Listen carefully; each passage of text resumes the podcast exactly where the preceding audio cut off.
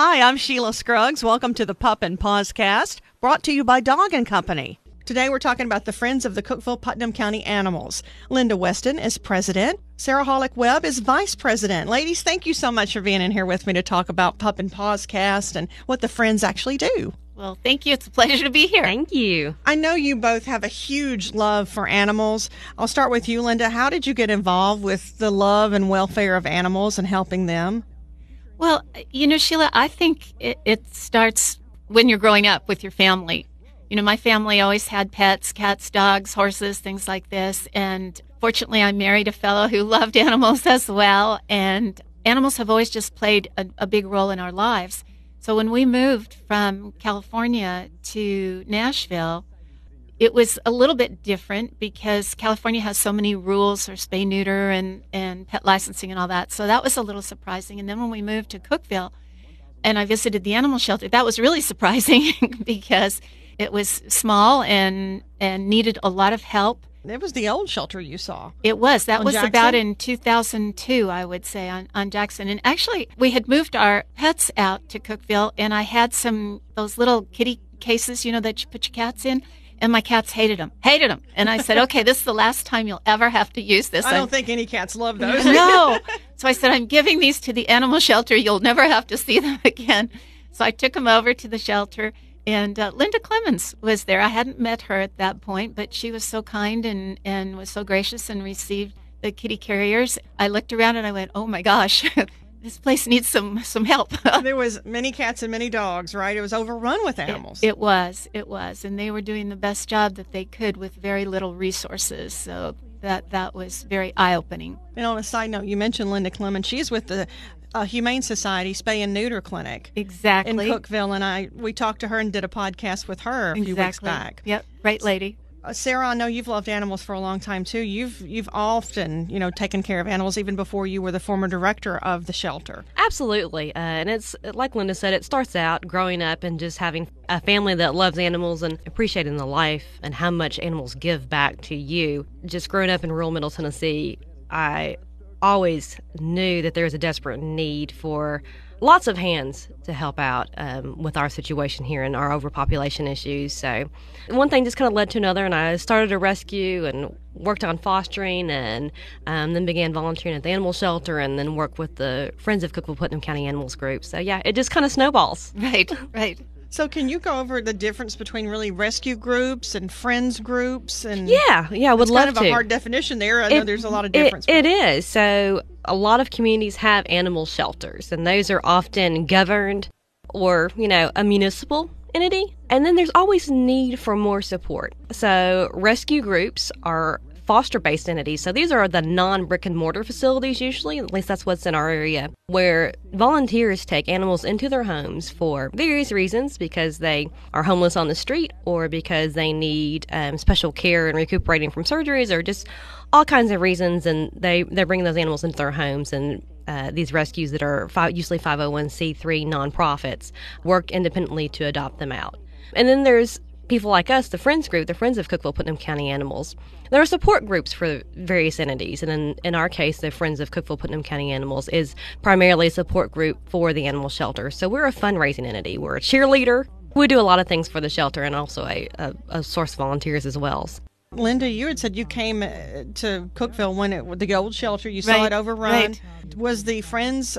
Was it a group then, or did it start later on? No, actually, I ended up at the bequest of some of my neighbors. They suggested that I take the master gardening class that was the UT Extension program. And in that class, you know, at the end of the, the session, it's a wonderful class, by the way, but at the end of the whole six weeks session or 13 weeks, whatever it was, the class does a give back to the community. And so someone in our class said, well, you know, the animal shelter has a sort of dilapidated park out in front of this old shelter that really needs some cleanup. And our, our master gardening class, now that we've learned all this stuff, we could go and help clean this up. So everybody thought that was a very fine idea. And so we went and did that.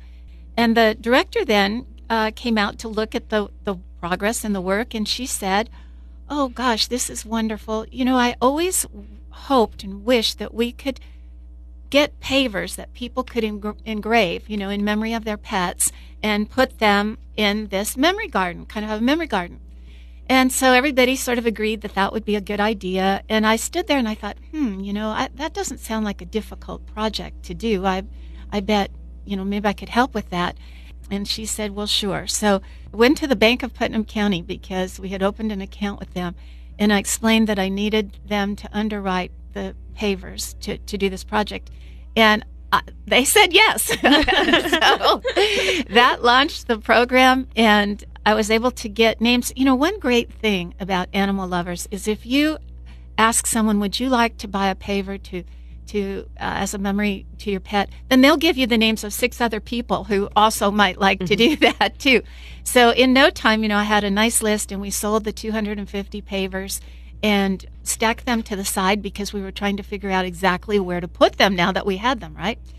So then the uh, shelter director said, "Well, this is wonderful, but what you know what we really need is a friends group." And it was like, "Oh my, okay." now I had this list of people, you know, who had purchased pavers. I sent out a, a, letter saying, "Would you be interested in forming a friends group? And if so, come to a brown bag lunch meeting at such and such day." And got grade A catering to give us some brown bag lunches, and and I guess we had maybe I don't know 12, 15 people show up. And everybody was very interested in, in trying to start a friends group and what could we do. And we were so we were so naive because we thought oh my gosh if we could just raise a little money we could help this shelter you know be better and get more pets adopted I did not know this story. I didn't know how you started Friends of mm-hmm. the Cookeville Putnam County Animals. Well, that little group, out of that group, we ended up that day during that first meeting saying, what we really need is an event. And someone in the group had the idea of doing a bark in the park. That wouldn't that be fun? So on a wing and a prayer, we we said, okay, we'll do bark in the park. And honest to goodness, we were hoping that 50 people would show up. It was. It was more than 50, though. Oh, it was like 500. we were uh, we were amazed, amazed. We did it in Allgood Park. You remember? Absolutely. We raised some money from this event, and we realized that it wasn't going to go very far. Where do you even direct that money? Because there were so many needs. They needed everything, basically. So, fast forward a little bit, the, the group grew, and Bark in the Park continued to be successful, and we kept adding, somehow, we kept adding more events throughout the year. And the fur ball is yours too. The fur ball is ours too, and this is the this will be the thirteenth year for fur ball. We finally came to the conclusion that there was never going to be a way to fix the old shelter. The solution was a new shelter. And to do that, we were going to have to find property to, to do this. But I will say that as we got rolling and as uh, donations started coming in, and, and animal people, animal lovers are great people, and everybody believed in this project. And they just said, you know, we know it'll take a while, but let's let's keep going. Let's work on it.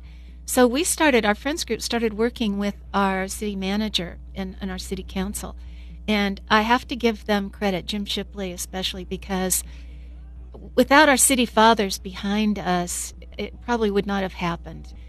And I'm yep. sure Sarah can talk about how great this shelter is. Yeah, I mean, if you kind of follow Linda's timeline, the shelter was a decade in the making. That's right mm-hmm. It came to be at 2650 Gainesboro Grade, and it's an amazing facility. And one of the most important things from a public perspective is it's friendly and it's warm and it's opening, and you you you feel like you feel good about going in there. You don't feel like it's the dog pound How much anymore. of a difference do you think that makes to getting people to come in? I think it's huge. I think it's mm-hmm. huge because we know that when you adopt a pet, that's a family decision, and if you have children of course, you want to feel comfortable about the environment that you bring your children into, and you want that to be a happy memory for them. You want that to be just a great experience. That that makes all the world's difference in adoption and having an open doors adoption policy. We're thrilled. As Sarah said, it was a decade in the process of building it, you know, the stone on the front of the building, the windows, the, the solar lights. I mean, we, we and you have got the memorial out there too. I, my pet's name is out there too. Sweetness, you can look for that. Oh. but yeah, I love that too. Even down to the little memorials that you started with. Yes. That before you even became friends yes. group. and you know that's amazing too because we stored. We had all those done, and they were stored for what ten years. Yes. and occasionally somebody would would you know call us or say, "Hey, whatever happened to the, that paver I bought?" And we'd say, "Believe it, you know, it, it's going to be in the new shelter." Because at that time, we didn't want to put them in the old shelter because they'd get wrecked and we couldn't move them, you know, to the new shelter. So we just stored them and and hoped that everybody would believe us that all they would worked show out for the best, really, in the long run, because Oh, it looks it so did. beautiful there. And now, right beside it is a dog park, Yes, and that's yes. from the Friends of the Cookeville Putnam County Animals. Well, that that is true. That was a gift from the Roger and Marion Moore Trust. They left a trust that benefits animals, and so the executors of the trust awarded us money to open to create that park and to to uh, maintain it. Sarah, what do you think Putnam County would be like without a shelter or a Friends group? You know, I hate to even think about it. And we have this huge following of people that know that they want to help, but don't know how. And the Friends Group has provided so much guidance for that and having the big picture ideas of realizing that, you know, we can't keep putting band aids on a situation, that there is a bigger solution and that there is a final solution, and that's, you know, to promote spay neuter, to create a wonderful animal shelter where we can house healthy animals and get them wonderful homes.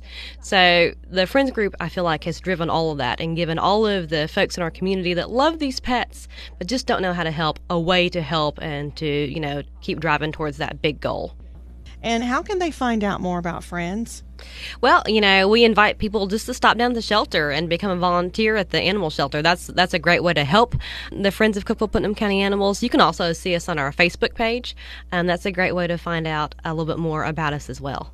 My thanks to the president of the Friends of the Cookeville Putnam County Animals, Linda Weston, and vice president, Sarah Hollick Webb. Our sponsor of this Pup and Pawscast is Dog and Company. Visit their website, dog-co.com.